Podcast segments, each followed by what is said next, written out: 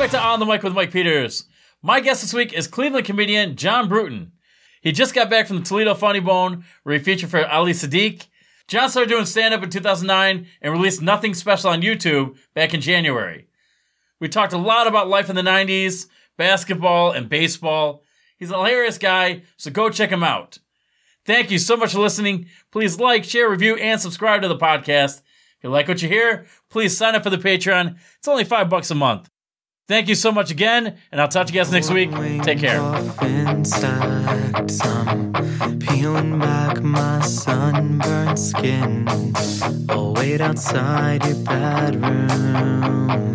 I hope they let me in.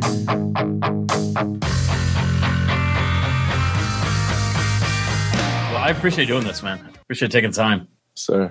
So, I'm from Binghamton, New York. Mm-hmm. So a buddy of mine, one of my really good friends, Jason, is in Akron. So I don't know Cleveland and that area too well. I mean, how's the comedy over there?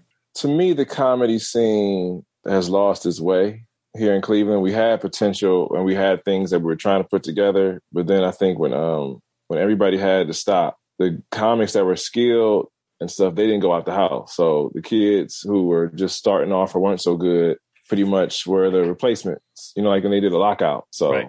When bars start opening up, a lot of newer comics start doing open mics the best way they could. So it was just like, that's where we're at now. It's the wild, wild west of open mics. It's not really comedy shows right now. Yeah, I've been doing an open mic for the last year. I mean, we were able to do something outside for a while, then we moved inside.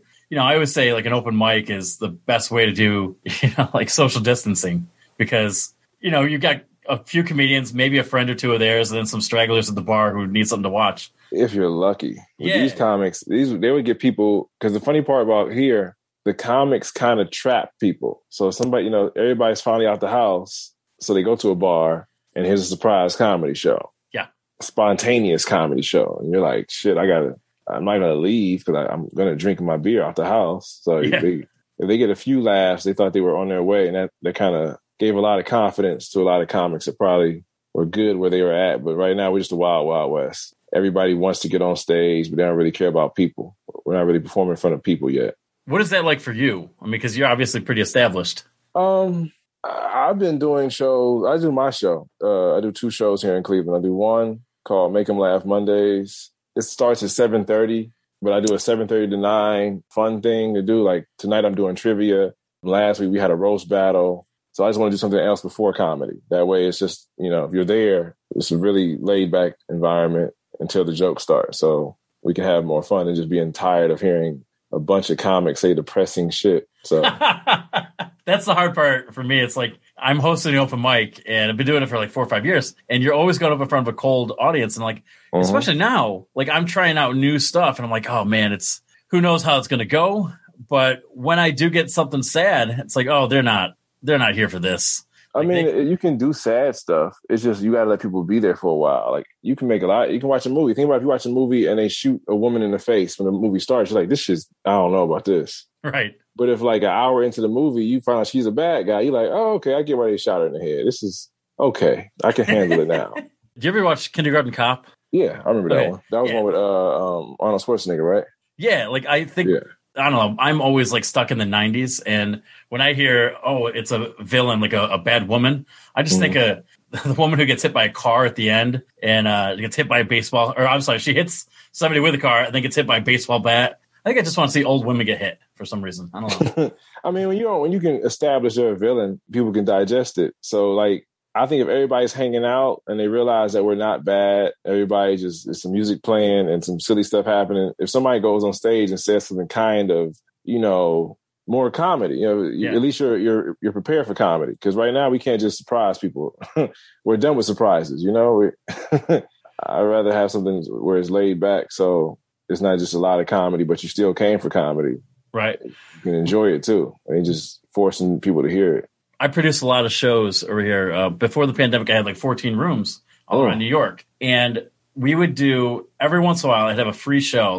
The third Thursday of a month, I'd have a free show for the audience. Bar pays us. But half the audience would be there for the show. And the other half would just be at the bar trying not to hear us at all. Mm-hmm. And I mean, you've done shows like that, right?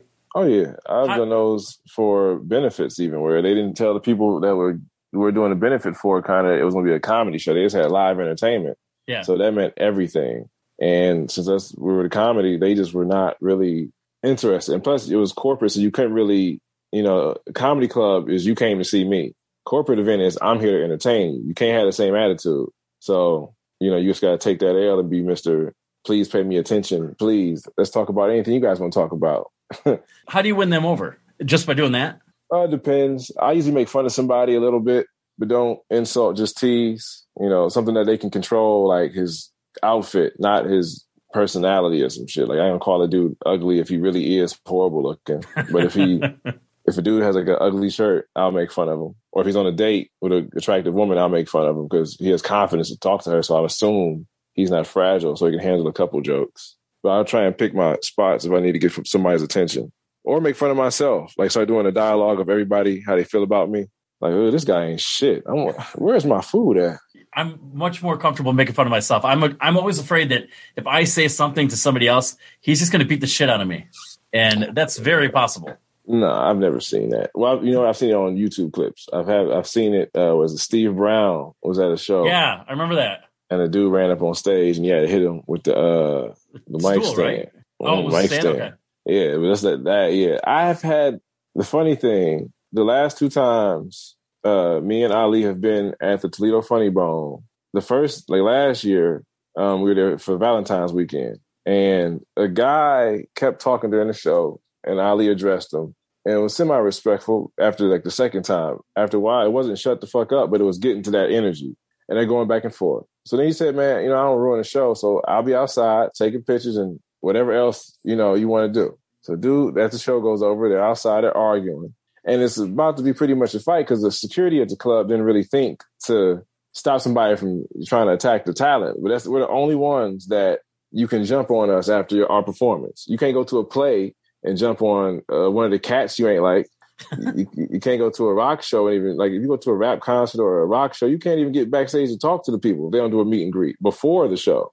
We're the only ones that everybody expects to fucking talk to afterwards, like old theater. And we do an opinion y'all don't agree with. So it's kind of a catch-22, but both times it's been an issue. It's been those two clubs. I mean, that club twice. This past time, a dude was on his phone in the showroom. Just on the phone. Phone was on the ringer. Oh, no kidding. He answered his phone and sits in the stays in the theater. Stays in the room and on the phone. Showroom. Sits on the phone. About 2-minute conversation. To the point, everybody's quiet looking at him at this point. Because it's not like, it's been a year. So we've all grown. As far as Ali just didn't even get mad at him. He died down like everything else and let this dude finish the conversation. And then he tried to ask the guy, why'd you not go outside? And the dude's response was, oh, man, go on with that shit. I don't be part of the show. So it's like you already put us in a position where you remove logic and all social contract. So that was the only time in that one club, Toledo Funny Bone, the only place that it's almost gone to somebody actually touching somebody on stage or off stage. I've never seen a club happen where that happened before, ever. What do you think it is? Is it just a lack of security? Yeah, I don't think that they pay enough attention to the room and the restaurant. I mean, they got a lot going on. It's not like they're bad because they got a real kitchen. So they take food orders, but they got to have more people in there. You got to have somebody doing the showroom and somebody doing the kitchen. You shouldn't have one manager managing those two spots because it's bump heads a lot. I'm like an hour and a half from Syracuse, and I know Syracuse Funny Bone has kind of a shitty reputation, but I think that's just for the audience. It's the same with Cleveland. Yeah. Well, honestly, I told my friend this. He's like, man, yeah, we got a pretty bad one here in Kansas City too. I said, let's be honest, it's the people. We're doing comedy for people who think they're funny. Like everybody thinks they're funny. Like everyone who ever fucking who can speak a language thinks they're funny. So that's already when everybody's special now, too. Everybody thinks they can do your job until you put a mic in their face. And even now, they think they can do it with cell phones because, we got guys who just pop up and they just do one funny thing over and over and over. And it's like, damn, I wish I could do that shit. I didn't know we could do that. I'm trying to write a new 30 minutes. It frustrates me when I see a couple friends of mine are in cover bands and they fucking sell out a bar. And I'm like, I'm getting 9 people at my show, man. Mm-hmm. And I'm working hard on these 15, 20 minutes. And everybody else on the show is the same thing. Yeah, y'all fucking doing the Eagles and Led Zeppelin riffs and getting all the glory. And here we are composing our own stuff. Yeah, that's funny. I wish we could do cover jokes. I wish it wasn't called stealing. I wish we could just do cover jokes, because I would do Redd Foxx shit just to pass time. Because Redd Foxx says some of the most childish, funny shit. I've listened more of his stand-up. I know Sanford and Son. I've watched every episode, but he was a really dirty comic for his time. Like but it wouldn't be like I fucked her in the pussy. He just was like talking about coochie, and that was just enough, because we weren't really, comics weren't really talking about anything yet. It was still new. So I'm talking about sex, it was like she ain't wash her ass. It was never like crazy, I was getting my dick sucked, because nobody did. That was too much for comedy. Yeah, I know, like around that time, Carlin was a very clean comedian. Mm-hmm. And then he made that, because you had to be, to be on TV, you had to be squeaky. I mean, kind of the same way today, but like his whole persona was that way. And then I like when he turned, like when Carlin was matured, like to the real Carlin, everybody is like called iconic Carlin. That turn is cool to hear it. Like of course I didn't see it, but it's cool to hear the albums and the difference. When did you start doing comedy? 10 years ago now. Okay. Whatever year that is, 09. I think it was like around 09, 11, or 10, or that November. So November 2009, I did my first open mic on stage. It was a Black Friday show. Somebody had a show on Friday after Thanksgiving, and I figured I'd try it today because there's nobody really here that pays attention. How'd it go? I did 2 minutes. They gave us 10. Oh shit! But I never understood why you give me 10 minutes. I just started, but I was also studying. Like I was going to open mics, watching comics, and I talked to a couple comics I knew already because I was interested. So I just built my time up from them 2 minutes, and then I just kept going from there. That's great. Yeah, that first mic 10 years ago. Yeah, my first mic. I went to it and then didn't sign up, and then I had to come back the next week and do it again. And I think we got like 7 minutes or something like that. And I'm sure I told 8 minutes of stories that didn't work, but it's like, it was so much fun. I mean, I know I got some laughs, but in hindsight, it's like, wow, I won't do that. I won't do that material again. Oh yeah. I don't even remember what I was saying. Cause I didn't have an idea what to say.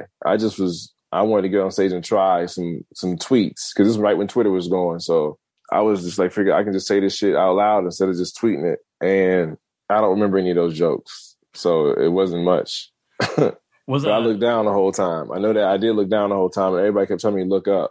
Like they said, yeah, you don't seem confident. I said, yes, I do. I mean, come on now. I'm not kicking a can. I'm just looking down and talking because I'm being an asshole. I don't want to look you in the face while I'm saying this mean shit. I mean, I'm not taking it back, but looking you right in your face and I'm talking about you.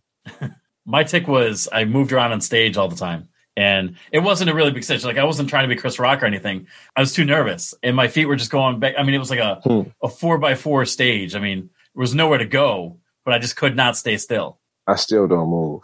Really? I still stand still, or I lean back now, and I feel bad because I was always told not to. But now I was like, I'm so fucking tired of standing for these fucking people to like me. It's like, I'm going to be comfortable for this shit. If I got to fucking appeal to you, let me do it my way. Well, I watched the one you released a couple months ago, Nothing Special. Oh, yeah. It was great. Like, would you say like it was like a year recap? Yeah, because it was all joke ideas. I kind of wish I didn't put it out like that, because I think some of those jokes I could have done more with, but it was just the first real set I wrote from start to finish, and it was good because I did it over a weekend. The first show I was just trying to figure it out, talking about the baby. The second show I was trying to talk about the news, and by the fifth show that weekend I finally had everything I wanted to hit, and it worked out. And I had a couple pictures. That's when I actually had my friend come down and take a picture, and we recorded it. So I just wanted to see how it looked, and if it was cool, put it out, and it was good enough compared to nothing else came out. So yeah, man, I liked it a lot. I like it. I mean, I like the beginning a lot. Like that was all the stuff I was really happy to do. Everything else, I was kind of prepared it. But the Capitol building stuff happened that week, or like that, like 2 weeks ago, and nobody had any answers really. It was just all what happened, and the Browns actually were winning. It was a lot really, around here. It was a lot of weird shit was going on, and we all had to wear masks. Yeah. Well, some people fought about it. People were trying to like they would get mad if they couldn't go shopping with the mask on. Like they would not want to wear it. And it's like, well. Why not? And I was like, I can't breathe in it. It's like, come on now. It's like, yeah, but you know what? It's a dust mask. Get the fuck out of here. and the people in the store who have to work there, stand there for 8 hours, they can breathe just fine. Yeah, you know, I just thought that was a silly argument. And then they start calling it freedom. I'm saying, all right, now we're just using that word for whatever now. Like, yeah, you're free still to walk around. You just have to wear a mask. It's not paperwork. Like, you don't have to have your papers on you to prove you're a free person. Well, it's a lot different than what freedom some people think. What bothered me so much about that is, like, you make that argument about we can't do this if we don't wear masks. It's like, well, if you wore the masks, you could do what you want to do quicker. So I just never understood the argument of that. And, like, I don't know. If the government had bought everybody a mask, would that have been okay? I have no clue. But some places just gave you masks. Like, right. You didn't really have to. This wasn't a tax that really set anybody back. Like, the mask, I have about 4 different masks. I got 2 at a concert, and I got 1 as a gift. And the other one I ordered offline with the N95. I bought 1 mask. The other 2 just came around because we all have to have them. So it's not like you really can't get a mask from somewhere for free if you really need one. I've seen homeless people have they might be the same mask from when they fucking started, but that mask, it might have COVID on it, but he's still alive because of that mask. Like, you know, even people who don't have a home have a mask. So you can't tell me that it's hard to get one.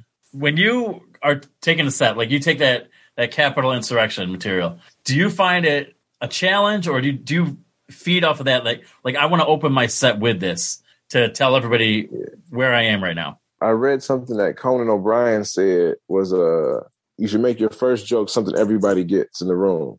So sometimes you make fun of the, you know, the background or the stage or the theater itself, or even your outfit or yourself, because everybody can see you, but you want to make fun of something that everybody can laugh at together before you go anywhere else. And I figured those topics were things that everybody in that room had an opinion of those topics. It wasn't a surprise. It wasn't they had to get caught up on it. They knew, like, from the Browns winning the playoffs to the Capitol building, we all had a conversation, and we don't have a water cooler because we've been in the fucking house so long. Right. So this, like, I know that those would work. That's why I opened it up with more topical material, because I figured it would work. Like, those rules they say you can't have, you know, I'm trying to break them. Right. What's it like being a sports fan in Cleveland? It depends what you like. I'm not a Cavs fan. I was a Laker fan growing up, and now I just don't care about basketball. It's just, for me, basketball is just not what it used to be. I think that's how every sport feels to old people. So I think it's not for me anymore. I think the young kids got it. But people here love the Browns no matter what, yeah, whether they're winning or losing, and the fact they're going to be good on paper this year. People care. Like, the draft was here, so it's a lot of, like, hype around the Browns. The Cavs are like the new Indians for us. Like, the Indians were always a team you could go see a game, like a part of the community type thing. This is the passage. Like, every kid has a story where they went to an Indians game or a Cavs game. Well, now the Cavs suck so bad, they had the cheap tickets. So, you know, might as well see the Cavs play somebody you like. Yeah.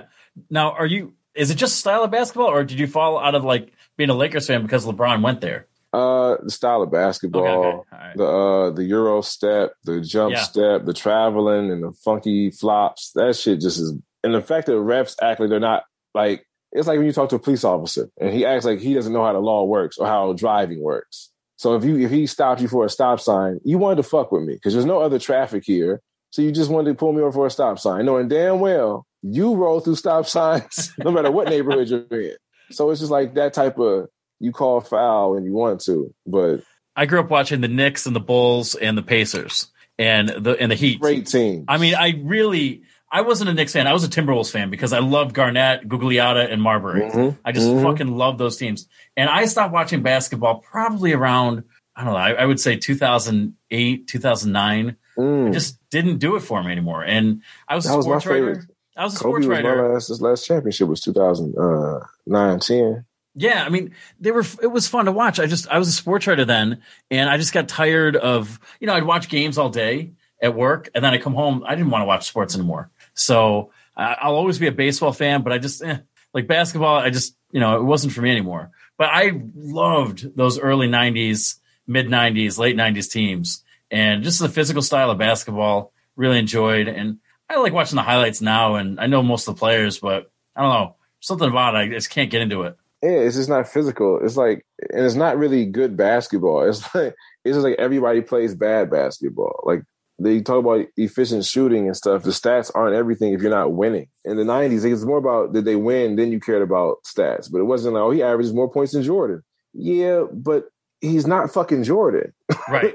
Like, it doesn't matter what his stats are. Jordan, the games weren't going 113 to 107. Like, not without overtime, it would be 77 to 85 or something. And that would be kind of a blowout.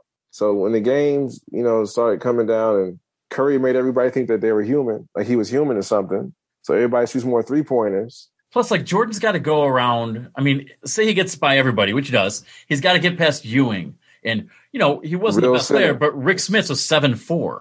You know, like, just in that East, he's got to get through all those Pistons. There aren't any real centers anymore. No. There's just, it's Catton with Minnesota, Joel Embiid, and Mr. Dwight Howard, and I guess Anthony Davis counts as a center because DeMarcus Cousins is gone. Like, I don't care if he comes back. It's over. He's Greg Oden with more heart. I was so bad for Greg Oden. Greg Oden was not going to make it. Like, him and who was the other guy from Duke that was Okafor? Remember Khalil Okafor. No, Emeka Okafor. Oh. He was a center from Duke that got drafted. Wow, I don't remember a center from Duke. I think it was a center from Duke, Okafor. He was a while ago. Oh, you could be right, definitely. I think Emeka Okafor was from Connecticut. That was a long time ago. Jahlil Okafor. Okay. That's the problem. He was 7 foot. He's 6'11", and he got drafted, and he just nothing came of it. He went to the Pistons. I mean, he got drafted by the. It was supposed to be the Lakers, but it was somebody else got him, and nothing came of it. Just whatever happened, he never got anything. And now centers shoot three-pointers. Like, the fact that Joel Embiid shoots three-pointers and it's okay, it just throws me off. Like, his shooting motion looks like he just learned how to dribble. I want to say it was Mutombo who shot 1 3-pointer. One of those big centers made a three-pointer one time, and it was just like, I mean, it was like Bartolo Colon hitting a home run. Mm-hmm. You're like, that's not supposed to happen. Yeah, just like some silly shit. Like, oh, look at him finally doing it. Look at that. But you don't really come down like. But Anthony Davis shot three-pointers in Kentucky, so I can't say he's new to it. Like, I get it, but that's what a new center is. Yeah, I don't know. I just when I watched The Last Dance, I mean, I was like reliving my childhood, and I mean, it was fantastic because like what were we like 3 months into the pandemic, 4 months maybe, it was perfect. No live sports, nothing. Now every Friday, I think it was Friday, we had something to look forward to at 8 and 9. You were like, oh my god, this is. It was on Sunday. Like. It came on Sunday. Right. You're right. They took the best. That's a TV spot. When you know you got some good show come on Sunday night, is you got to bring it because that's our last chance for real entertainment before we back to the bullshit. When I was a kid, my Sunday night lineup was The Simpsons and In Living Color and Married to Children and the George Carlin Show, whatever. I mean, not to bring it back to comedy, but like, but for me, that was like, okay, this is what's funny. And this is what's going to be funny for me forever. I mean, that's something. What'd you watch as a kid? Same something. How old are you? I'm 37. I'm 38. So yeah, probably something. Yeah, same age. So we were in that last generation that we all saw the same thing. It wasn't like all these different networks. It was Fox, ABC, NBC, and sometimes CBS. Because we all watched Walker, Texas Ranger. Yep. We all knew about the show Nash Bridges. Yep.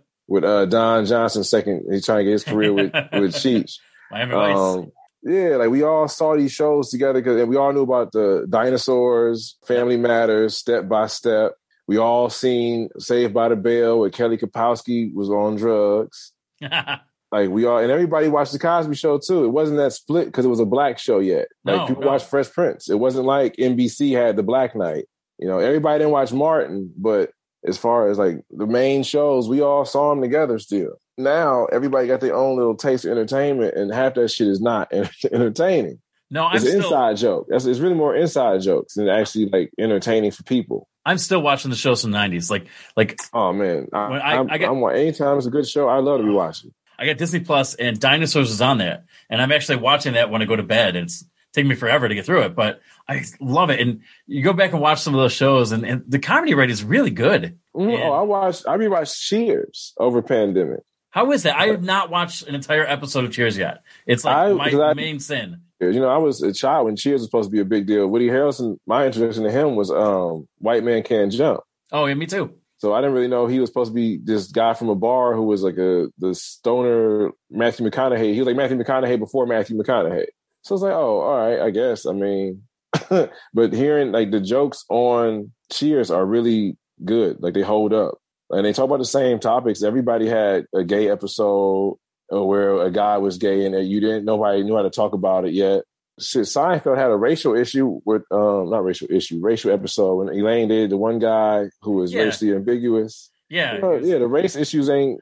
Golden Girls had a Confederate flag episode with Don Cheadle. Crazy. Oh my God. That's fucking crazy. Like I saw that come up. It must've been around George Floyd stuff, like around that time. And that went viral again. And I was like, oh my God, Don Cheadle. I thought like his earliest role was on Fresh Prince, like Ice Tray, I think. And like, no, it must've been Golden Girls. I mean, you know, that must've been. I think he did a sitcom before that. He did a sitcom, like played a teenager type stuff. Wow. Because I didn't know everybody was on shows like ER, like the same way that everybody's on Law and Order.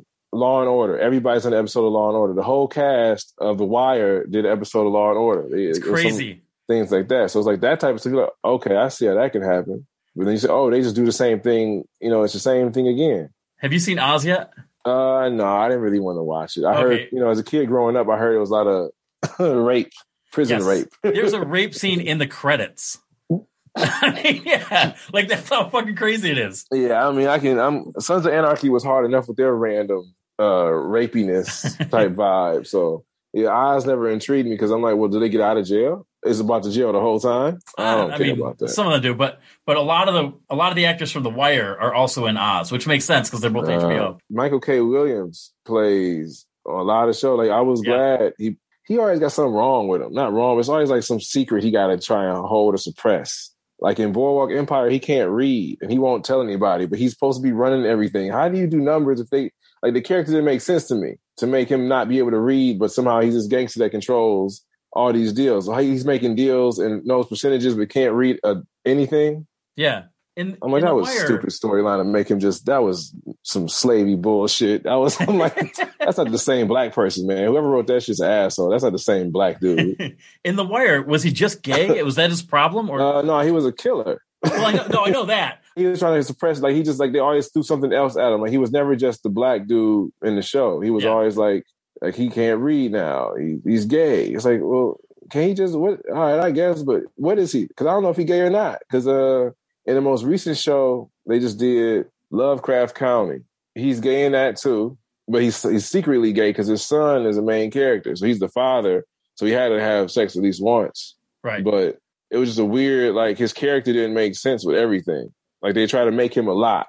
And it's like, damn, which one is he? Like, how's it the same guy? And like one character has all these different angles, but he's not the main character. Why? Who wrote this shit? Well, you would think like if he's that good of an actor to take on all these little characteristics, shouldn't he be good enough to be the lead? Yeah, like they should make that guy the lead because they're putting too much storyline on the secondary characters. I'm like, man, which one? Who? Like, is it sometimes I see shows and it's like, damn, man, who the fuck wrote this? But then you see how it's all a cycle because then you see shows like ER that had everybody in it. You see shows like Law and Order had everybody in it. Hell, we had another show on Fox, New York Undercover. Yeah, I remember that one. That one had everybody on there doing episodes. You know, guys start acting. They got to be criminal number one, but hell, you're on primetime Fox. Yeah, I remember the movie Can't Hardly Wait. Did you ever see that one? Yes, with Freddie Prince. Yes. Jr. I believe... No, I don't know. Oh, no, that's She's All That. Yeah, yeah. But it was Can't Hardly Wait, it was a teenage movie too. Oh, yeah. I mean, but that one had everybody in it. And like Jennifer Love Hewitt was in it. And Ethan Embry, I believe, was one of the leads. But I remember Jason Segel was in there and his credit was Watermelon Guy. Like, all right, he's probably arguably the biggest actor out of that whole group. Mm-hmm. And he had Watermelon Guy and Donald Faison was in a band in that and Seth Green was in it. I mean, you name it. If you were a rising star in the 90s, you made it in that movie. 40-Year-Old Virgin was like that, too. It had guys that were randomly on their way up. Yeah. Because Kevin Hart had a great scene that was... I forgot about him. Yeah. Him and Romney had a back and forth. Paul Rudd came out of his shell from being the guy from Clueless to being... Shit, he became Ant-Man. I don't think there's one person who could hate Paul Rudd. It's Jason Bateman. That's my. Me and my friend was arguing who's the most bland but successful white man, and we were talking about between Paul Rudd and Jason Bateman. Like they seem like regular white dudes, and you were like their resume is fucking. Oh, okay, you actually put some work in. You ain't you didn't coast. And Bateman's been doing it since like the '80s. Mm-hmm.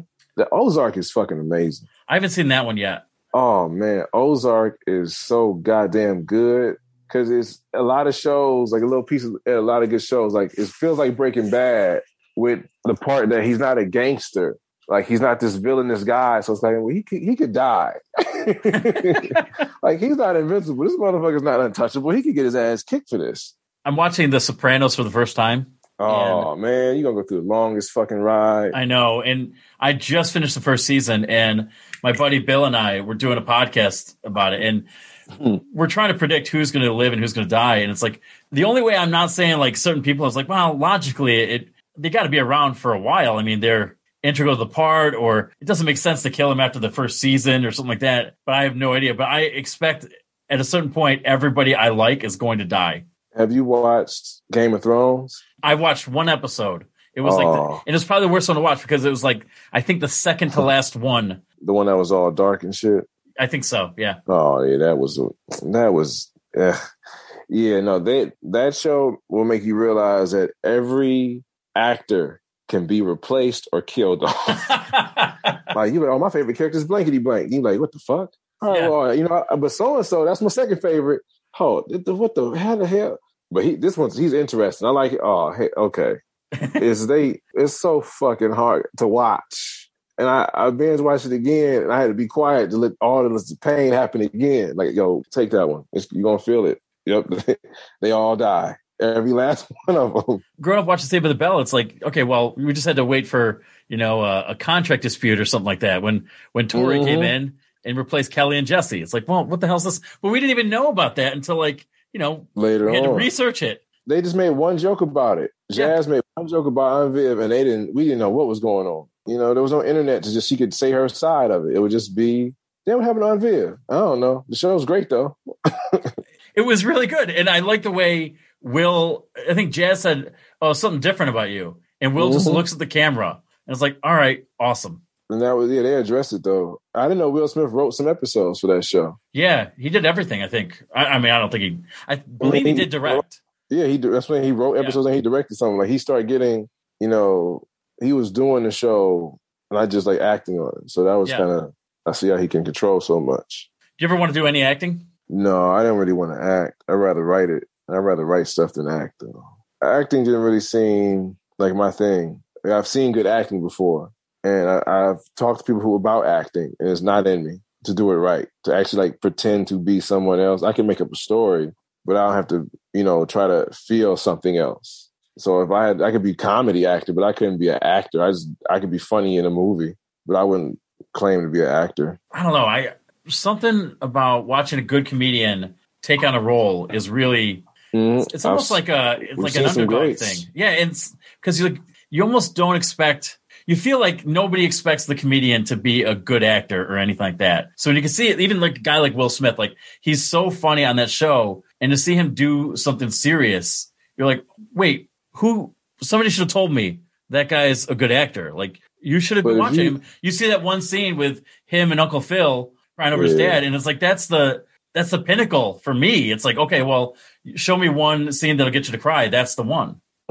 I used to make a joke about that scene and say that, I didn't really grow up like all my friends, because when all my friends like, that's my favorite episode, man. That touched me for real. I'm like, it was just another Thursday with me because my dad was watching shit with me. Like, he's right here. We just like, that boy Will Smith can act, but that's all it was to me. Yeah. I didn't really, I understand. I'm like, I didn't feel that like that. I get it. It was a great scene. It wasn't that touching to me or Will Smith. His dad was there too. Right. But Will Smith, like the In Living Color. Yeah. They produced two of the best comedic actors that we've ever seen. Jamie Foxx and Jim Carrey? Yes. Yeah. And honestly, Damon Wayans came out the gate and showed us he is not, like I thought Damon Wayans was just a stand-up who was kind of like raunchy. But when my wife and kids, him and Bernie Mac surprised me. Like to be a comic fan and see them come up and be those dirty comics, you realize that Bob Saget was the same way. Yeah. So you're like, oh, then you realize Cosby's a fucking rapist. So of course he's the best dad ever. It's like, yeah, it's, however far you go on stage or off, your lifestyle here is you're the better dad. When news came out about Cosby, did it hit you at all? Oh, it broke my goddamn heart. Yeah. I love Cosby as an artist. You know, he's the reason I started comedy. He's the reason I liked comedy. Yeah. Like growing up, my mother would play those. We would drive back and forth to her hometown. Himself? And, no, it's the cassette tapes. Oh, yeah. So I would hear, stand-up, greatest hits type stuff, like hearing shit about Buck and stories like that. And I'm like, damn, that's, I'm laughing as a kid. And then my mother bought me a record player and she gave me a bunch of records to listen to. So I would listen to Rodney Dangerfield, George Carlin. Flip Wilson, I grew up. So my first comedy was records and hearing it. I didn't actually know what they looked like yet. I saw himself, and then we had HBO, and I saw either Raw or Delirious, whatever the second one was, and that made me realize this shit's crazy. Like to see Eddie Murphy, and my mother let me watch that shit and hearing Pussy and she laughing. I learned who my mother was. Like this is a person, because I would never say these words in front of her, but Eddie Murphy saying them, and she is dying laughing at these jokes. I don't really get them because I ain't never had pussy yet, so I just think pussy's funny to say because I can't say it. Yeah, that's all it was. But I'm like, this is hilarious, and I know it's funny, but I'm like, it's just the word. I thought it was just the words. So I learned, later on, you learn that it ain't just pussy. Like something funny has to happen. Yeah. I watched Stand By Me and learned a whole lot of language. And my parents just let me watch it. And I think they say just about every name they got. And I'm like, oh, okay. And what happened was I'd watch it when I was like 8 and nothing. I mean, nothing registered. And then I'd watch it when I was 14. I'm like, oh, wait, I know that word now. And I get to like college. I'm like, oh, my parents were awful parents. Like I knew it was bad words, so I didn't say them. But yeah. I just did with bad words. And I didn't say them, but I knew what the bad words were. So to hear them, it wasn't like they taught me to. Just because you see it on TV does not make it real. Yeah, because growing up, we had the dumb kids who tried to fucking be Superman. Oh, like they put a towel. Remember they put a towel on their neck and they would jump off the garage and hurt themselves. Oh Jesus! When special effects started getting too good, kids thought the shit was easy to do. And we had the dumb generation too. Like we might think we were a good generation. We jumped. We the reason we got hot coffee. We're that fucking smart. Like. Like, but yeah, we had that silly shit happen. I remember just in the movie Teen Wolf, the dude surfing on a car, like a van. Man, and I'm remember the program. Remember the program, the football movie? Yeah, they cut a scene out of that. Like me and my cousins and my uncle went to go see the program in theaters, and they're getting drunk in the bar, underage, and all this shit. And they made it a big deal after this movie, and they all got drunk and made a bet to lay in the middle of the street while traffic was going. To lay on the lines, but they lay on the yellow lines, which you would think would still be safe. But if people see that shit, they might go crazy. But they cut the scene out because some kids reenacted the shit. No kidding. Yeah, like if you look at our generation, we are the dumbest fucking generation, second to now. Like whatever you want to call it, everybody had something stupid happen. We really dumb. We started school shootings with Columbine, and they blamed something else. It's like nobody had original ideas. Always, oh, I saw somebody else do it, so I'm gonna do it. We are the most jump off the Brooklyn Bridge fucking generation. So I don't even knock the kids for doing shit now because at least they doing their own thing. We was we was listening to Manson and trying to kill people. Like he said, kill people. So it was like, I don't know. We made it through it. But when I was a kid, I don't remember this exactly. I had one of those air guns where you just like they shot like a ping pong ball basically. And I remember I put a peanut M&M in there and shot it into my mouth. I didn't chew it at all. It just went straight down. And I'm like, how dumb can I be? And I think I did it twice. So real dumb. Yeah, we was a latchkey. We had too much free time on our hands. We pretty much. We did not deserve that time. No, but I wouldn't trade it. I mean, like I survived it. Was great. And I think like I'm more independent now because of that than I would have been. We had to survive. We almost killed ourselves. Like we had paintball guns. Like we had shit that they didn't even. It wasn't the generation before us. We were the ones with paintball guns doing dumb shit with that. Like it wasn't no more cap guns. Like those that was done. Like we made it too advanced. We had you put a clip into an air gun now. It's like why are we doing that? Right. Like we know the problem is if somebody thinks it looks like a real gun and they shoot you, they have all the rights. We don't need to make guns. Make them green. Like what the fuck. When you're doing shows now, I mean, you're 37. I know my problem is I bring up like stuff from pop culture to relate to people on stage, and it's just not Like, I tend to lean a lot on like the 80s and 90s stuff that I was familiar with. Do you get into that trouble at all? I still do it. I mean, I do it on purpose because I don't care. Like, it's pop culture. Yes. If you don't, the reference isn't so old where you're like, what is that about? It's something that you've seen. You just probably didn't think it's that big. Like, people still quote lines from movies they didn't see. Right. So, you know, once you realize people do that, oh yeah, you can refer to pop culture shit. Like, I know people who have quoted Friday and didn't know which one. Like, they think they're quoting Friday and it's not the same movie. They've seen bits and pieces themselves, but they want to be in on the joke. Right. I was talking to somebody a couple of days ago and he didn't know of Mice and Men. And I was like, all right, well, if you don't, I understand you didn't read the book or watch the movie, but like by now, you know, you're 30 something. Shouldn't you know how that book ends? If you want it. I mean, it's not my, American novel and stuff like that don't really register to me like that. Because, you know, different culture. Right. So, I mean, some of those books I've avoided because I was, you know, that's how I was taught. This is not the same. This ain't the story that you really need to be bothered with. We have other stories for you to read about America. You know, their 1920s and our 1920s are not the same. You sure? Our old country was not an old country. This ain't the old country. This is captivity, brother. You know, so you learn that stuff differently. So Mice and Men, I know the book. I know a lot of those books. It's just, I even got out of them. I just had to replace them. Oh, really? Mm-hmm. I asked to do that because of Fresh Prince. Well, I proposed because I just changed some of the books. Okay. Oh, that's right. The original Aunt Viv. Mm-hmm. And my teacher said that was fine. It was like the first English class, so I didn't have to worry about it. I was fine with English enough that she didn't mind me not reading the books if I could have books that were similar. Yeah, that's pretty good. I don't know what I would have done. I just wouldn't have read the books, I guess. I mean, I went to a mostly black high school, so we were always ingrained to, like, you know that there's two sides to the story. My uncle played in the Negro League baseball, so he told me about Billy Bruton, great uncle. He told me about, you know, the reason why the league existed. It, you know, it seems nice now, but it wasn't, you know, what the movies might make it seem like. Yeah, my grandpa played pro ball. He was in the minors with the Giants back in like the 40s and 50s, and he said, he faced Don Newcomb, and he said, one of my favorite stories about Don Newcomb was my grandpa said he was coming up to bat and the guy in front of him hit a long home run off of Newcomb, and then he watched it. And then, so my grandpa said, I was walking up to the batter's box and Newcomb says, boy, you better duck. And the first pitch hit him right in the back. He goes, couldn't do it. He's like, you didn't say anything to him. He's like, I'm not charging the mound. Not with that guy. And, but my grandpa, he just respected baseball players. Like, I don't think he gave two shits about where they were from or what they look like. Like, he loved telling stories about Josh Gibson and about how he hit. Yeah. And it just, grandpa's a catcher. So, you know, he just marveled at the guy.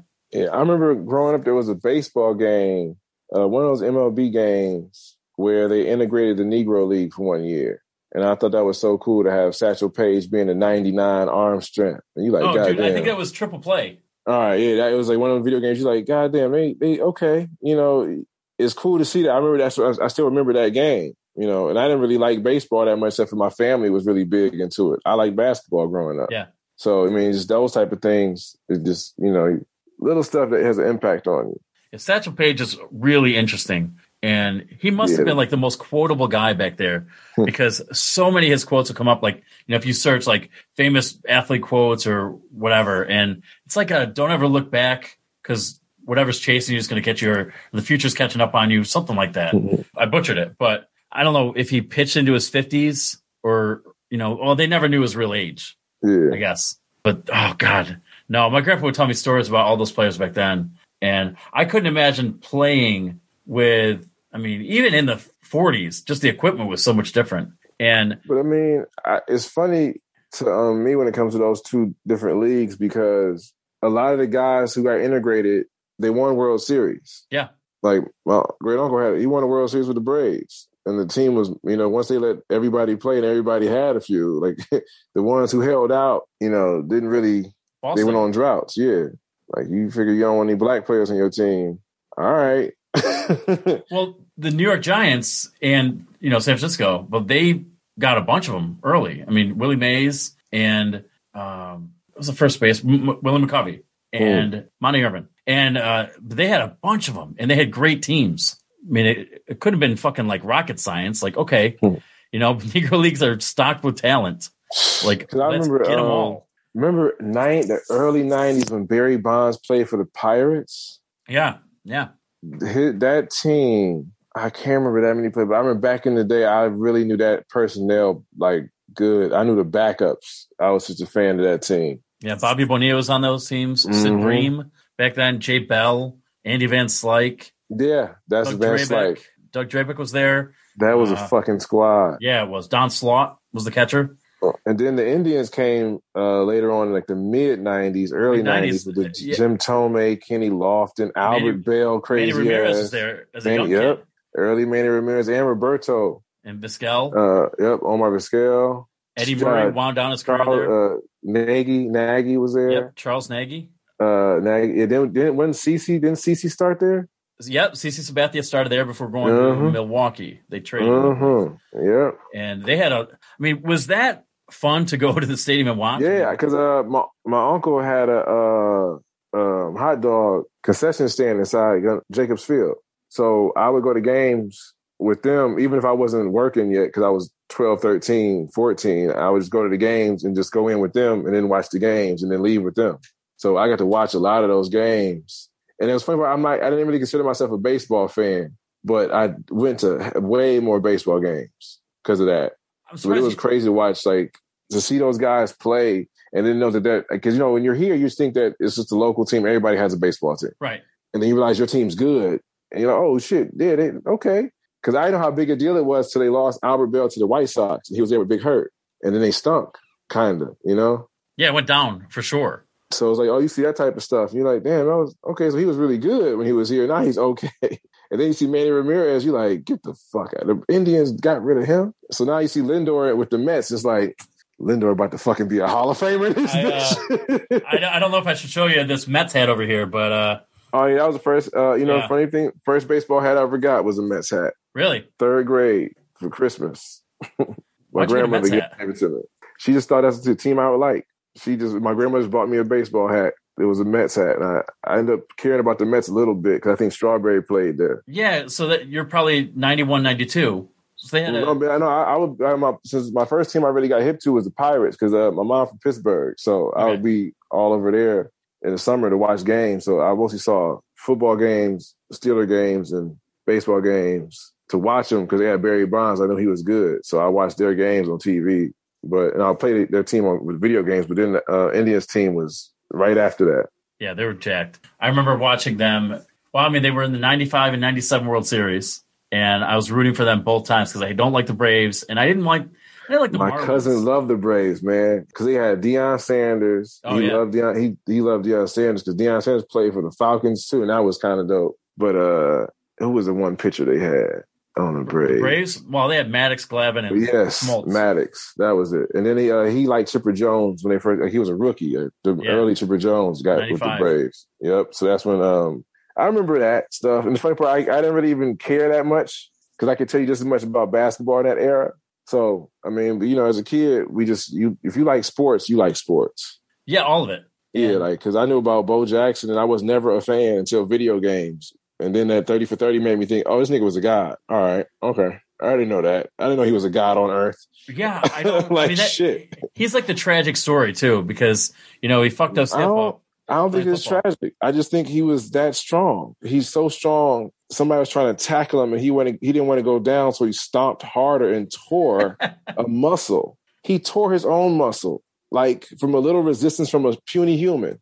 Yeah. He's a god on earth. Like, to see that he cuts his own, you see the 30 for 30? Yeah, yeah, a long time ago, though. He's like 58 years old cutting firewood while they're talking to him. Like, just out there, just putting firewood, just getting there and just slinging an axe with one arm. Oh, and he wasn't out of breath. No, he was playing with bow and arrows and shit. He's just a guy. He's not from this earth. Like, I don't give a fuck what you tell me. He's a comic book character who liked sports for a moment and got out of here because he said he hurt himself. Like, because you couldn't hurt him. Like, no. So he had to make up his own injury. Yeah, I stomped too hard on the ground and tore a muscle. I'm done with football. before I win too much. They played two highlights for Bo Jackson in baseball, and one's the home run he hit, I think the 85 All-Star game, something like that. Mm-hmm. And then the other's when he climbs up the wall. Yep. Just runs all the way up the wall, catching a ball. And like, that's not human. You're not supposed to do that. Because you try it, you know, we all tried it. Oh, like, yeah. Everybody tried to run up a wall. Like, how the fuck do you do three steps? And he went up and down. Yes. And you're like, what the fuck? Like, we're children. We're got way stronger, you know, muscles to take little shocks. And it's just like, what the heck? How did he get the bounce to literally run up? And like, how hard was he going into the wall that he didn't push himself off while he was running? Like, that's not even gravity. Like, that's not how gravity works. I wonder if anybody in baseball now can do something like that. Give it a year and Lindor going to do the shit just because of the Indians had him, and he's not going to be the best player ever. When I read that ticker come across my email for the ESPN thing that Lindor signed with the Mets, I said, what the fuck is this? I can't believe that. Wow. I can't believe it. I mean, I know. I'm not surprised they signed it, but to do that trade, I'm like, the Mets don't get supreme talent in trades. Not anymore. And they get guys on the downside of their careers, and not Francisco Lindor. And they already had a good pitching staff. Yeah. So it's going to be, he's going to get a World Series. It's going to be, well, I mean, he deserves one. He lost in Game 7, which is the most random shit. Yeah. I don't like that one at all. How'd you hook up with Ali Siddiq? I stalked him. No, I got lucky. I worked with him once in Dayton. Then I worked with him again in Cincinnati. And then I worked with him in Cleveland. And no, I worked with him, reverse that. Cleveland, Cincinnati, Dayton. Because by the time we got to Dayton, we started talking more. Yeah. Because before I just was a guy on the show. I didn't bug him. He didn't really, you know, it was nothing to it. But the fact I didn't bug him. And we would talk, and the funny part, we'd always talk eventually. Like, but I would never be in his face. And we just talk eventually. And we would just, you know, we talked outside the club. Like, he gave me his phone number, and we just talked one day, just randomly kind of thing. He asked me a question about something, and I could answer it. And then I asked him about featuring. I just figured, why not? You know? I got him on the phone. And then he offered me a date, and I already committed to feature for somebody else. And that fell through. So I just he was in Columbus, and I was going to do a show, another spot, and it fell through. And I got lucky. So I just called him, and I hung out with him, and he said next date was going to be this one. And I showed up, and it wasn't horrible. That's awesome. And that's all I try and do. Show up and not be shitty. Just you ain't got to even win. Just get him to the next, get on plate. Right. Don't fuck up a show. Yeah. You live out your dreams and just don't fuck up the show. Is that hard for you to do, to break the ice with somebody like that? Mm-mm. I mean, I've met, you know, they're people. They're guys who like comedy. It's not so hard to talk to those. Like, I just don't talk to about comedy usually, because usually it's something else. You know, we have ideas. You know, or if I'm a comedian, I can exchange ideas with you. So right. I usually argue or give them props or something. Like, I hung out with Finesse Mitchell, and I told him, you got a cool life. And he just laughed and said, no, for real. Like, you did a lot of comedy shit and a lot of man shit that a lot of cats would never do. Like, you played for the fucking U. Right. Like, you played for one of the greatest college football teams ever. You were a cast member of Saturday Night Live. Those are two of the fucking things that guys who in football, like, yo, the U was amazing. If you're a comedian, you're like, yo, SNL would be a dream. So, you know, I'm just saying, that's kind of cool. And you did the black comedian thing. You became a dad on TV. So, I mean, you got to, you know, if somebody ever told you this shit, I'm going to tell you that's some cool shit. And we just, you know, he laughed about it, and we stayed in touch. That's really cool. I would never know what to say. Like, I just be so in my head about, oh, don't fuck this up. Don't fuck this up. Please don't fuck this up. Just be quiet, Mike. Just be quiet. I mean, it depends.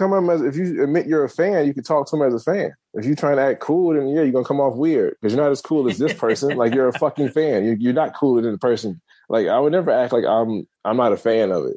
Yeah. I'm not weird. I'm not saying sign my titty. I'm just saying, you know. That's some cool shit I've seen. I didn't know that. I saw you in the goddamn U.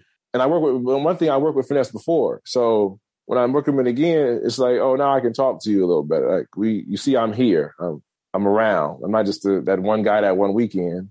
You know? I used to be a reporter. And when I was 22, I think, maybe 23, I interviewed Mario Lopez. Mm. And at the time I had like long hair and covered under a Mets hat. He actually signed a Mets hat I have hidden away because I'm the only one who asked that guy to sign a Mets hat. But I walked in and I said, hey, you know, my name's Mike and I'm a fan of the show, Saved by the Bell. And he goes, yeah, I could tell. I was like, oh, all right. And he was great. He couldn't have been nicer. But I'm like, okay, well, you know, maybe I don't start that way anymore. No, I mean, it depends. Because some guy, I mean, remember they're a guy first who does a job. You know, If they're a good actor, their job is acting. Because who had a great one? It made me look up his, like, more of his stuff. Like Bill Burr. I met Bill Burr once. He had a show in Cleveland and he was hanging out with two other comics that knew him. And I just knew them, like just the hierarchy type thing. So I'm already sitting at the bar watching Boston play the Sixers. Yeah. And I didn't know he came after the show. He came, he's standing like right behind me, but he's talking to them. So I look back and I say hi to the one comic I knew, but then he introduced me. And I'm like, oh shit, man, I'm a huge fan. And I stood up and I shook his hand. I stood up and he, he's not a tall guy. Right. So he looked at me like, oh shit, you know, because, you know, I'm not a white guy and, you know, this is a very white space. So I do, you know, might think something. And he's like, I'm a big fan. He said, oh man, you know, you were the good ones, huh? And I said, that's the funny shit. Because they say I'm a comedian. So I'm like, right. Oh, that's just funny. I know your history. I said, that's cute. I said, I'm like, that's why the sister's getting put out tonight. I don't give a fuck. Like, laugh it up now. But, you know, I'd make a joke back to him. Like, it's like, yeah, and fuck your team. Right. So it's just a joke. But it's like, you know, some people, they're, you know, you can just, they're guys. So as long as you don't go in there, like, feeling sensitive about dumb shit, like, if you're going to try and be friendly, then this is what friendly shit is. Yeah. Like, if somebody's going to be, you know, if he's going to be a joker with you, laugh at it. Like, you ain't got to laugh at yourself if he's disrespectful. But if it's some stupid, like, all right, nice, like your earlier work. Like if somebody's on their way down, you know, man, you was great in the 90s, man. Right now, you know, hey, hold on, you know, ain't no union for you, so I get it. But like, didn't you see that kid that was arguing with Cam Newton at the camp? No, I don't. Oh, so. It was a dumb video for like a hot 10 minutes. It wasn't really a big deal, but it was on ESPN because the kid was talking. It was at one of the summer camps, 707, and Cam Newton was there, and the kid was, you know, one kid had his camera out, another kid was just talking shit to Cam. Yeah. And the kid doesn't really have a career as a dog. Plus, he's a kid, but he's talking the shit to Cam Newton, like, that's when you were a free agent. It's like, you can't, like, out of all the things to tell a man who's waiting for some contract shit to get filled out, I don't need you to remind me that my job isn't, you know, I don't have job security and I'm Cam Newton. But he handled it pretty good. He said, man, I'm not talking to no kid. Where's your father? Like, I'm like, where's your dad? Where's your dad? I'm not talking to you. Will you tell me? I'll talk to your dad. I don't want to talk to you. And that was it. So he handled it just like dismissive in the right way. But they tried to make it a big deal. But I thought the kid went at him and was like, yo, that's still Cam fucking Newton. Like, first round draft pick, man. What are you talking about? Like, he has a Heisman. You don't do that. Don't act like you would not love to learn from this guy. Yeah, his earring is worth more than your life. Yeah, but it's like just the skill he has, like, don't need to be an ass. Like, you're not a part of that group. You can't tease Cam Newton about shit. Like, it's just, you gotta like, if I see a comic, if I saw Bruce is a big comic, you know, fat comic. Yeah. I don't have the status to just walk up to Bruce and say, ah, man, look at this fat motherfucker. I'm a stranger just insulting this guy. Yeah, he's still a person. Yeah, like, it ain't a time and place. But if we're comedy room is different. People learn. If you're around a group of comics, though, take this joke and give one back. If you're around an athlete, come on now. Like, this is not, like, there's a time and place for the jokes. Like, kid, like, you're a child at a camp and Cam Newton's there. Ask for an autograph. Have him sign your helmet and put it on eBay. Right. Don't say that's why you're a free agent. Like, yeah, but he played for the Patriots last year. He replaced Tom Brady. You do realize that's the quarterback they called after they lost Tom Brady. Like, I wonder if this kid ever, like, heard Charles Barkley and what he used to do with people at bars. You know, he got arrested. I think he got arrested for it, but yeah, he threw a bar window. Yeah. So did Albert Bell. Yeah, Albert Bell. Yeah, problems. I don't know if it's true, but I remember hearing the story about how some trick-or-treaters went after his house or his car, but he chased them down with his car. Mm-hmm. I heard that too. We heard it locally. Yeah. But no, the thing is, Charles Barkley and Albert Bell, hearing those stories about bars, and then you see those movies where somebody gets thrown through a bar window. Yeah. I didn't want to go to bars when I was younger. Like, what the fuck? A bar with a glass, like, people throw people through glass windows for real? Like, because you see it in the movie, and you hear Charles Barkley through somebody through a glass window. You're like, really? A real glass window? All right. I don't know if I want to go out. This is... Yeah. No, but Albert Bell, I guess some kids egged his house and his car. and they tried to run away, and he chased them. He pursued them after they vandalized his home. It's sticking up Albert Bell? Those kids was white in the neighborhood fucking with Albert Bell. He didn't come here for that. And he worked too hard to have these children violate his house. So I get why he had, he didn't even catch anybody. He didn't grab anybody. He didn't beat anybody up. He just scared them enough. But it's like, you weren't scared enough? Like, that's my thing. Like, you ran, that's Albert Bell. Like, he's not a small man. I wouldn't want to call him Joey to his face. Yeah, like, if you do that with Kenny, like, Kenny Lofton, right? You could fuck around and probably tease Kenny Lofton. He's like 5'7". He's a small guy. He's fast. That's his thing. Albert Bell hits home runs. Like, he goes in with a fucking bat, and a pitcher throws his best pitch against him and hopes to God he doesn't hit it out the park.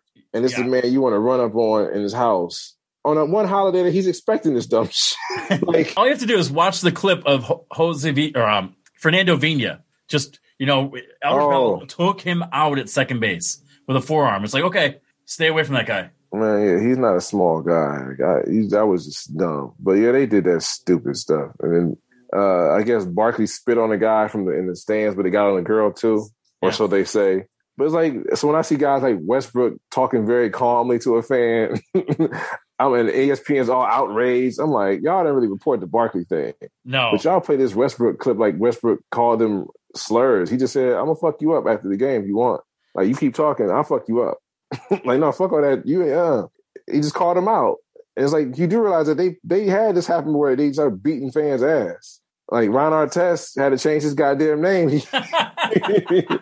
He ran in the stands and started beating ass because fans didn't understand to be fans. I wouldn't throw a $9 beer. Man, but also being from Cleveland, I can't talk too much shit about people throwing shit because we the reason you can't have glass bottles at the goddamn stadium now. Like, Cleveland ruined glass bottles because one fucking football game, they launched glass bottles at everybody. It's like, damn it, now we got these plastic glasses that the bottles will be plastic now. It's like, this is all because we couldn't control ourselves. Do you remember the worst set you've ever had? Oh, yeah. I had a few bad ones that made me want to quit. But the worst one I ever had, I was probably 6-7 months in. I agreed to do this show, and it was an older black room at an entertainment hall called the Terry Macklin Center in Solon, Ohio. It was April 1st, 2010. And man, I was really happy about the show. So I was all on Facebook asking people to come out. My mother, who was newly on Facebook, fucked around and invited friends too. My neighbor came and her husband. So it was a lot of people I knew seeing me do comedy for the first time, and I'm still doing comedy for the first time. I went up there, did about 2 minutes again. That was okay. And they were kind of chuckling, but it was kind of like, it was just abrasive asshole tweets. It was like I was saying tweets. Yeah. And it wasn't going over. After that, the first 2 minutes was like, all right, now ain't too much of it's going to be old motherfuckers. You're going to keep calling us old. And I did one old joke. I seen this old man put his cane behind his chair and just said, boo, and then did the Apollo arm swing. Like, he was pointing off stage. When he did that, everybody else followed suit. And then I got off stage, and I heard it was my first time hearing it, but I knew it wasn't good when the host went back on stage and said, man, no, y'all understand, man, comedy hard. I said, he's trying to explain my performance. God damn. Yep. I know that. I know an explanation when I hear one. That's how bad I was. He had to apologize to the room for me attempting comedy. And I knew it was bad because I tried to go sit at the table with some family members. And my cousin was like, hey, man, you know you with us. And we know you with us. But they ain't got to know you with us. You ain't got to sit down here. And I'm about to say, no, I'm serious. You ain't got to sit down over here. I'm like, God damn. I had to sit by the water fountain. Because there were no seats left. It was about 700 people in this goddamn place. There was two Comic View comics. It was the co-headliner with two guys from Comic View. And it was packed. And I fucking went up second and died. And I'm sitting by the only seat left that wasn't feeling embarrassing was by the goddamn water fountain between the bathrooms. Oh, my God. I just sat there and just sat through the whole show. I figured you can't leave. Like, it's just, I felt like, you lose, you don't get to leave early. You can't, be a punk. You can't avoid it. Like, if somebody gonna say something to you, or just wallow in this shit and deal with it. Like, damn, you need to write some jokes that fit people. Like, this on you. I sat there and just thought about that shit. Like, damn, this is on you. You fucked up. Ooh, either quit now or you know, hit an open mic and figure out some jokes. And I started talking to other comics, like, yo, man, I had a fucking worst show ever. And they told me they were shows. She's like, oh, okay. So this happens. Yeah. Whew. I thought I had to find a car saying I will never do comedy again. I thought I had to report myself. I was so fucking bad. Well, that's why I like asking this question. Like, everybody has a story that's worse than the last one I've heard. I mean, it's like, I really think people can just compete. And it's one of my favorite questions. I've seen that competition. Oh, really? I've seen that competition happen. I've seen cats arguing about who had the worst one, and I've heard some great ones. Roy Wood Jr. and Ali Siddiq were on live one day, and they were doing one. And then Rodney Perry had a great one, too. But Roy Wood Jr. had a good one about a show he had with somebody. I forget the comic. He had a show with one comic, and they just got into it the whole time, the whole weekend. And it would reflect on the show. Like, the comic didn't want him to do the show no more. Jeez. I've seen one where a comic got replaced. I did see this. It was in Cleveland at the Cleveland Improv, which is notorious for being a fucking danger room, like the X-Men shit. Yeah, it's the ooh, you just come and get your ass whooped. And the headliner, the feature, I'll say his name, Trix. The feature Trix, comedian Trix. I think he's from Canada. He fucking murdered. But then the headliner went up and he died. Like 5 minutes into a 45-minute set, and they checked out already. Oh my God! And they start walking out early, like they know, because Cleveland, as much as they act like they don't know comedy, they know how to break the protocol when a bad show's happening. They know how to ask for their money back. They know how to do all that shit. And they do loud. They do it during your set. They'll ask, excuse me, talking to a server. Excuse me, can you get a manager over here? I didn't sign up. I don't want this. This is not funny to me. Like, they'll do that shit to you, so you got to really be prepared. But he, you know, the headliner, he stuck through it, but he was so bad apparently that the management was going to switch him. Had a feature headline, had a headline feature. But when they switched him, they didn't just like switch him on the marquee and even the pay maybe. They switched their rooms. You're kidding me. Yes. So the feature was in the condo and the headliner was in the hotel. So they told the headliner, yeah, we're going to put you in the condo now. Oh my God. And they got the feature a hotel room. The headliner, like, man, fuck all that shit. He just left. He said, I'm not going to even do the weekend. He left. Well, I would do the same thing, I think. I don't know how I would look at the feature, or the same way, vice versa. They didn't even do it yet. Like, the feature had nothing to do with it. Oh, I know that, but it's like just the awkwardness. Oh, yeah, but the fact that, I mean, he didn't know that they were going to do him like that, because he so I was at that's Improv. I'm at Hilarities that same night with Rory Scovel. And Rory Scovel knew the headliner. So they come over and they, you know, we at the Hilarities drinking, and they was telling the story of how it happened. Then that was on Friday night. No, that was Thursday night. Friday night comes. Only Trix comes through the door and gives us an update that old buddy got demoted out to the condo. And he said, I'm not going to the fucking condo from the hotel. And like the condo's in walking distance to the club. Yeah. So like, but it's also the fucking comedian condo. Like the bed probably got springs. Like it's not a good bed.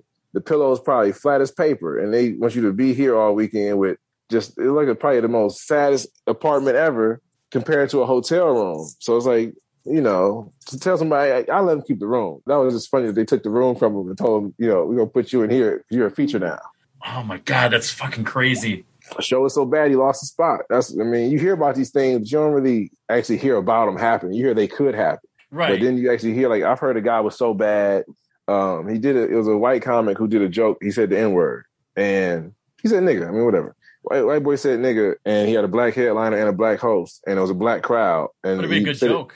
He said it once. No, it was, he said it and it didn't work. He said it the first night and it did not work. And the headliner said, yeah, he off my show. And the feature was he was in the green. He started packing, you know, he said, put the merch away. He wasn't going to sell that much merch anyway, but he ready to go. Like, he's like, you know, send me home. And the host told him, hey, man, just let him talk to you after the show. Don't get so nervous. And the headliner just told him, don't do that joke anymore. You know, don't do that word. Don't do that joke. Just with that shit, don't do it. You know, you ain't got to go home, but you ain't going to do that shit. No, you better write something different. You know, don't do anything racial. Right. And he didn't. You know, white guys don't have to talk about race because it's not like a part of their lives. So, you know, he just stuck to what he knew. And he got to finish out the weekend, you know. So you always hear about a guy might get the boot, but you don't really see it happen. Yeah, like I had that fantasy. Like as a producer, I have this fantasy about kicking somebody out or off the show. But fortunately, I can book who I want. so that isn't usually a problem. But definitely like a mic, or if I'm watching a show, I'm like, okay, when is the audience going to turn? Because they're about due for this. Because running a show, I've seen, I can kind of clock it. Like during the sets, if you run a show, you know comedy so much that when you hear a bad joke, you know exactly where this is going if they don't get out of that. Yeah. So like you can hear a train wreck.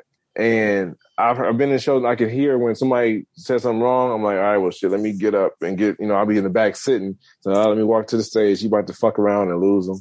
I can't have them in the night. You only got 2 times to say some stupid shit before I got to stop you because the crowd going to leave. And it's open mic. So they don't have to be, nobody has to be anywhere, but they're not that invested to have a shitty show. So, I mean, that's why I try and keep my audience. I care more about the audience than I do the comics' egos, because that was against the Wild West, back to what I said earlier. It's like, it's just comics are just doing, they're just talking on a microphone, and you can't say they're not comedians because there's no test for the shit, but it's just like, God damn it. That year off, that cats were staying in the house being, doing the right thing. The ones who just was chasing comedy so much, who try and see what a comedian is. Like, oh man, a real comedian gets paid. Like a comedian just, you tell a joke on stage. It's just the art, but they've taken it over.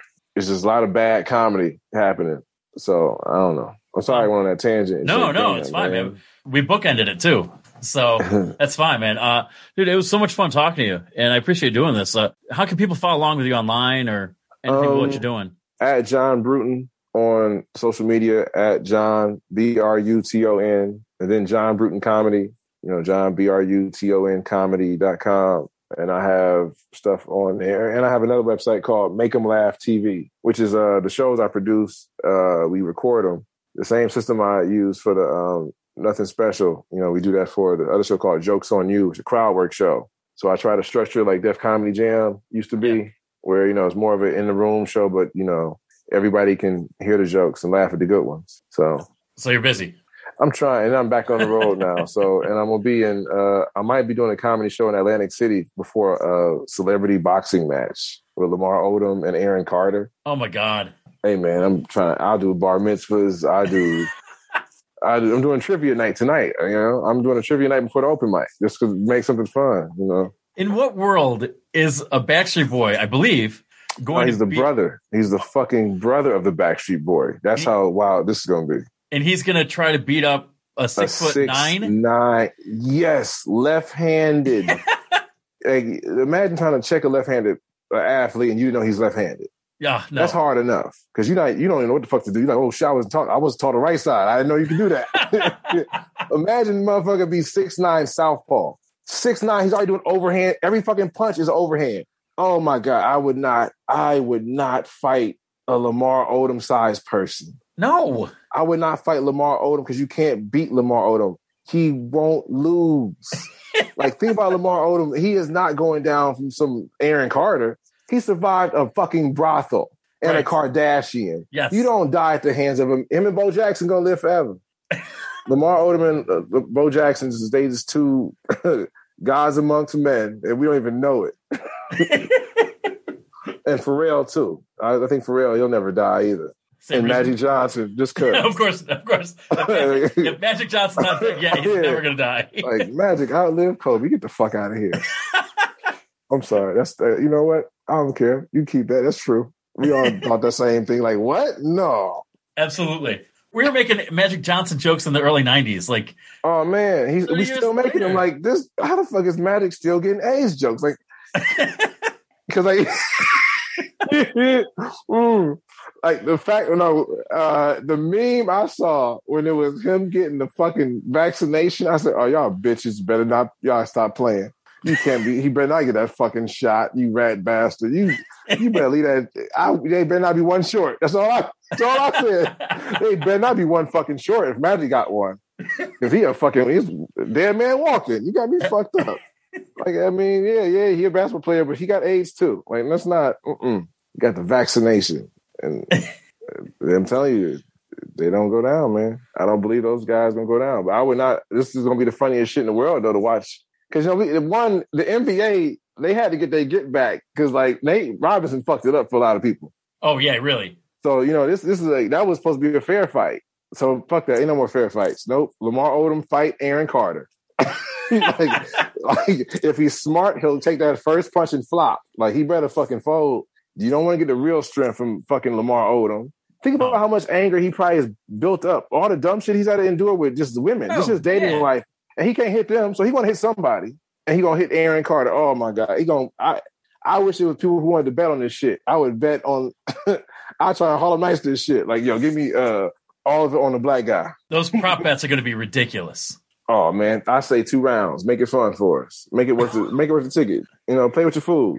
It's going to be like Dredderick Tatum in The Simpsons going after Homer. Oh, there's a couple other fights, too. It's a love and hip-hop type fight happening with Peter Guns. He had that one song, Uptown Baby. It was some New York shit. Right. Peter Guns and, who was the other dude? I don't know. But either way, he going to be there getting his ass whipped probably because he's fucking like 57 trying to box. And that's like, all right, man, you're not forming. So this ain't going to work for you. But it's going to be fun. It's going to be fun to see that. I mean, because Nate Robinson caused this shit. If Nate Robinson don't go down, you ain't got to get Lamar Odom big ass beating up on Aaron Carter. But this is what happens. We got to get one back. Listen, if I got to sacrifice Aaron Carter, I'm okay with it. Yeah, like it's going to be like, hey, man, you know what? It's got to be a blood sacrifice. And you ain't got to lose a Backstreet Boy, but a Backstreet Boy brother, he is not going to make like, you can keep Nick. Fuck Nick. We don't want Nick. We want Nick to watch. Dude, man, you're the best. Thank you so much for doing this, man. I'll talk to you in a bit, dude. All right, man, thanks. I'm peeling back my sunburned skin. I'll wait outside your bedroom.